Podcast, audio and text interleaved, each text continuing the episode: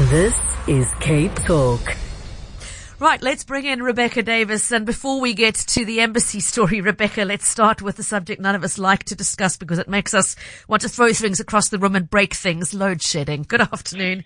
Afternoon, Pip. I'm having load shedding right now. Although I have to disagree. I mean, one of the conversations I find myself in most regularly these days is which period of load shedding is the most irritating? I think the answer is clearly six to eight Of in the course. evening, or perhaps eight to ten. I don't know. But that morning one when you can't make coffee, that's also a killer. So don't hate me too much when I tell you that I live very close to Red Cross Children's Hospital, so I don't get load shedding at home. And so for me, it is, it is when it happens between uh, the hours of my normal show, the 12 to 2.30. But I totally hear you, Rebecca. Uh, no coffee and a cold shower is just no way to start a day. It, I, I, it, you know, it's almost inevitable that property prices around load shedding free zones are going to spike. So you better hold on to that home of yours. for sure. Um, So News 24 reports today that the reason that Tutuka Power Station in Mpumalanga has been out is because someone cut a cable with a grinder. Simple as that. It is a clear-cut incident of sabotage. And as I said to you in my email, I think this is one thing that really adds to the sense of outrage about load shedding, the idea that it's not just due to, you know, maintenance not being undertaken for years and years, which is sort of, it's not okay, but it's semi-understandable, but the idea that there are actual people working to bring down the electricity system is just unbearable.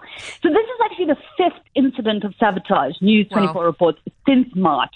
And it follows acts of sabotage reports last year at the Lethabo Power Station in the Free State. There's also a report of employees stealing fuel, which is slightly different from Kriel Power Station in Mpumalanga.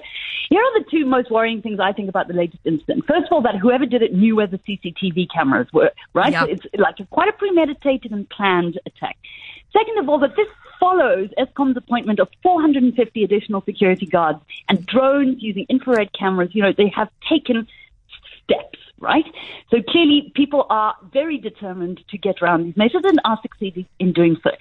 So the question is, why is this happening? And you know, there's this kind of narrative going around that it may be a sort of concerted sabotage attempt by, for instance, people linked to the radical economic transformation faction of the ANC in an attempt to bring the country to its knees. That's totally not out of the question, obviously, as we know, Pippa, but I find that people involved in these kinds of acts normally have a more direct self interest. And that does seem to be more likely to be the case here. So in the past, they've pretty much established that what happens is someone cuts this kind of cable, for instance. What has to happen is that external companies have to be called in to fix it. And often external contractors have to be Ah. tended to supply parts, right? This strikes me as so so telling because it fits exactly with something Judge Raymond Zondo has been saying in his state capture report. And that is that the entire public procurement system in this country needs some kind of radical overhaul. Because this is exactly what is happening when our state owned institutions and government departments are not adequately resourced internally mm. to deal with these emergencies when they happen. The minute it seems that the state has to contract externally is where corruption comes in, involving both the external contractors and the internal employees. And I think if anything should add fuel to the argument that we need to rethink all of that, it is surely what is happening at Eskom, which we all know has just catastrophic impact, not just on our life, but on the economy. What I cannot wrap my head around, Rebecca, is the thought that this happened somewhere between Friday and Tuesday last week, uh, Friday last week and Tuesday this week, and they only noticed it when they tried to power up that there was no power to a particular valve. How on earth does someone get an angle grinder? An angle grinder, do you know how noisy those things are? And use it to cut through a valve without being noticed. Um, I cannot get my head point. around that. It's a great point. And I think part of the problem, Pippa, is that so many of us know so little about how electricity works. I mean, if you put a gun to my head, I wouldn't be able to tell you why the lights switch on when they do. That I think that that's also why some of these things are so mired in kind of mystery. I mean, even the Hawks have tried to investigate, dropped it, said they couldn't get any further. And clearly also what we need are the right kind of experts with the necessary experience to tell us what exactly is going on and how it happens. Okay.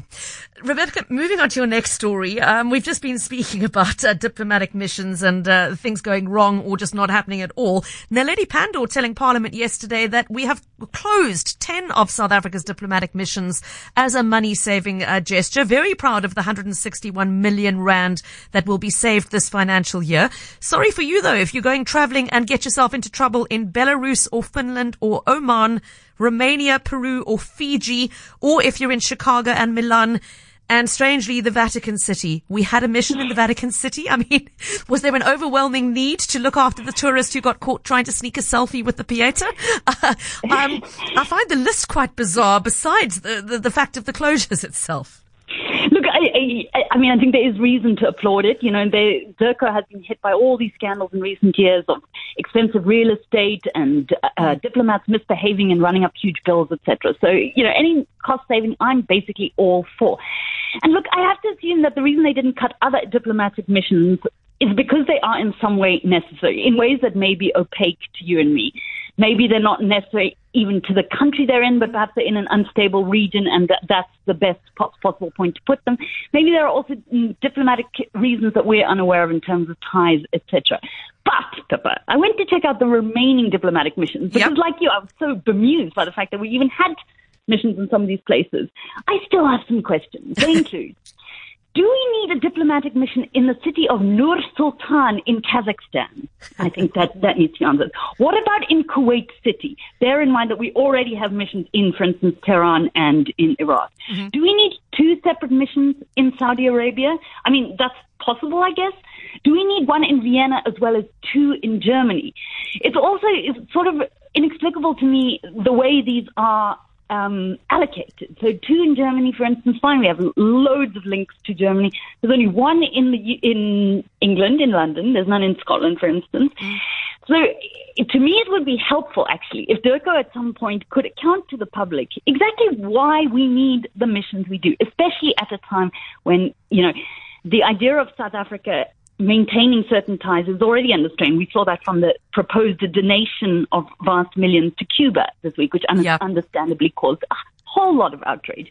No one's suggesting that we should become some kind of isolated state. It's obviously important to maintain diplomatic missions, but I think perhaps there is room for more scrutiny over our existing um, vast, vast budgets for these outposts slightly now trimmed budgets, but still vast. I take your point. And interesting to know there are two in Germany and apparently neither of them are able to process a visa application for Ulrich who called us earlier. Uh, we're hoping to speak to one of them on the show tomorrow to respond to that call. Before we let you go, Rebecca, I cannot not uh, talk to you about the phenomenon I experience on a regular basis. Move over mansplaining. We now have hepeating hepeating. I, I, am almost certain I don't even have to explain this to many women listening who are just going to go, oh, I get it immediately. Hepeating, a term invented by a U.S. astronomer, yes, a female astronomer, Nicole Gugliucci, referring to the phenomenon whereby a woman, for instance, will say something in a meeting which is largely ignored or sort of just politely ummed and odd, and then a man will say effectively exactly the same thing, and it will be greeted as a kind of incredibly insightful, game changing statement. I think we've all all experiences. I think another slight variation on that theme is when a woman says something and then when a, ma- a man says, I think what she's trying to say is, and Oof. sort of explains it in man language for the rest of the group to be greeted with similar acclaim. One final point before I go which is I saw something great on the internet yesterday about uh, a suggestion of how women should respond to mansplaining, which is the yep. term you mentioned earlier, when men insist on explaining things that women already know in a kind of patronizing way. And it was from a woman who said when this happens to her, she greets the mansplaining as if it were the explanation of a toddler who has just realized how something works.